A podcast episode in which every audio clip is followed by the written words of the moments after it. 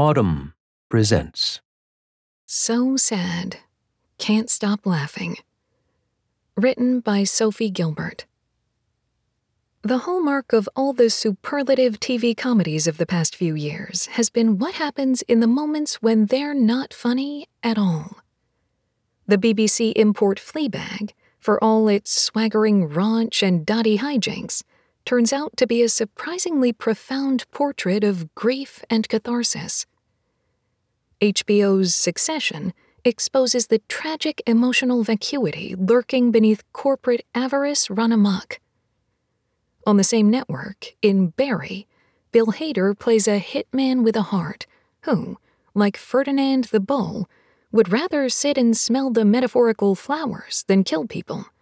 But his internal wiring and past allegiances keep getting in the way. While this broad category of TV tragicomedy has become a thriving staple, Netflix's Bojack Horseman is an outstandingly surreal example. The subgenre of it, now known as the sadcom, series that make you laugh not through pain, but at it, is making its own mark. Here, subjects that in the standard sitcom realm are relegated to very special episodes or deemed far too calamitous for the relentless cheer of friends or modern family take pride of place. Nervous breakdowns, addiction, the astonishing human capacity for self hatred. The latest addition to a notably British lineup, which includes not just Fleabag, but Hulu's This Way Up and Catastrophe on Amazon, is Trying on Apple TV Plus. The eight episode series is about a young married couple living in a picture perfect pastel row house in London's Camden Town. Their sweet, goofy life and palpable mutual affection shadowed by an ongoing failure to get pregnant. Trying begins absurdly. Nikki, Esther Smith, and Jason, Rafe Spall, are heading home from a night out when Nikki suddenly realizes she's just missed her ovulation window. I'm less fertile now. I can totally feel it, she wails. On the top level of a double decker bus, she comes up with a plan. She and Jason can seize the moment because the only other passenger is an elderly woman who appears to be sleeping. Jason, less than eager, complains that she's ruining the mood. Finally, they finish. The woman, it turns out, was awake all along and is glaring at them. Nikki, laughing, doesn't care. I swear, I think that was it, she tells Jason, dewy eyed and poignantly hopeful. That was the baby. The next scene jumps forward in time to a doctor's office, as the couple are told they have no viable embryos left for in vitro fertilization and only a minimal chance of conceiving with further cycles using Nikki's eggs. So I can't have a baby? Nikki asks, devastated. The doctor pauses, tries to think of the right response, fails, winces. Let me get you another leaflet, she says. I laughed, despite myself, despite the pathos of the scene, despite Nikki's disconsolate face and how much I truly ached for her. It was a good joke. And in that situation, what are you really supposed to say? How can you comfort someone when the thing she wants most in the world is the thing she can't manage to achieve? How, Nikki says to Jason later, sitting on a park bench in the sunshine, can I miss something I've never had? As a doctor, or an artist, or a TV writer, how can you try to ease the countless strains and shocks and degradations of being alive? Reason can't make sense of the slings and arrows of outrageous misfortune, but humor, sometimes, can soften the blows. I love sadcoms because the moments they skewer, in between joy and despair, are the moments that feel the most transcendently human.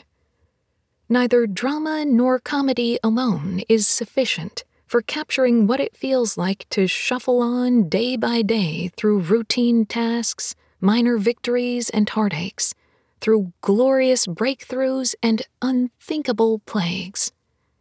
When I look at social media now, my feed is invariably a disorienting mix of death statistics and sickbed bulletins and funny dads dancing, the pain and the comfort all commingling in one intimately jarring reality.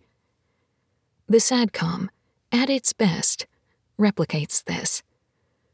The cafe owner, known only as Fleabag, attends a family dinner at which a wedding is discussed, alcoholism is confronted, and pregnancies are miscarried, all in the space of a few discombobulating minutes.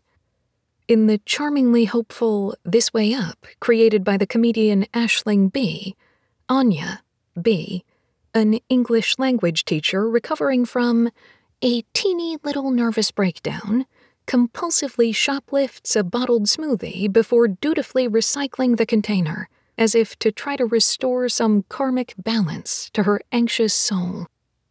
On trying, fertility is less a subject than a theme, which allows the show to treat it with irreverence and sometimes even ignore it altogether. In other genres, as with Tamara Jenkins's Netflix movie Private Life, or Duncan Macmillan's hit play Lungs, the weight of wanting and failing to reproduce often comes with disclaimers. Soliloquies on the lamentable state of the world, the ravages of climate change, the burden of one more tiny consumer on an already drastically overstretched ecosystem. Trying, at least early on, dispatches with the hand wringing. Nikki and Jason simply want a baby because they love each other and they have more love to give. They're also, like many 30 somethings, starting to wonder what life really means without the rote markers of adult progress. If we can't have one of our own and we don't want to adopt, then what are we going to do with the rest of our lives? Jason asks. I don't know, Nikki replies. Join a sodding book club?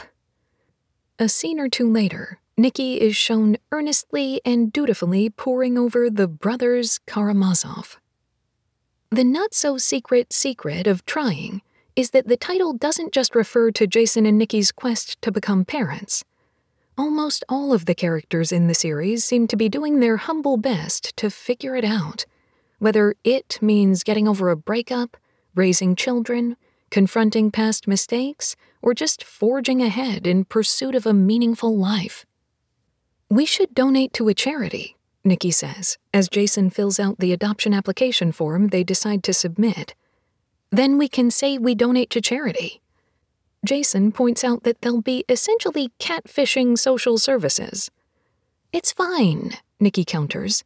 As long as we're these people by the time they meet us, it's all good. In Fleabag, the main character's self betterment rituals include signing up with a trainer, not giving in to the temptation of casual sex with idiotic hookups, and actually working at work. Putting pine nuts on your salad doesn't make you a grown up, Fleabag's sister Claire, Sian Clifford, says snootily. Fucking does, Fleabag asides to the viewers at home. At its core, the SADCOM refuses to deny or be undone by a bleak truth. Life can be hopelessly bewildering and complicated and compromising and intermittently crushing. While many contemporary TV dramas tend to root themselves in versions of the past, Stranger Things, Peaky Blinders, or the future, Westworld, Devs, to tell freighted stories, the SADCOM is set flatly in the here and now. And without being steeped in dour self seriousness, its moments of pathos and insight ring truer. Like Shakespeare's fools and rustic clowns before them, its characters use jokes slyly to expound with unexpected acuity on the state of the world around them. Their millennial angst is darkly familiar their struggles can profoundly resonate, and their victories mean all the more for it. I do want to get better. Live. It's hard, man. This Way Up's Áine says at the end of the six part series. The dailiness of it can be sort of relentless. But all we can do is give it a go.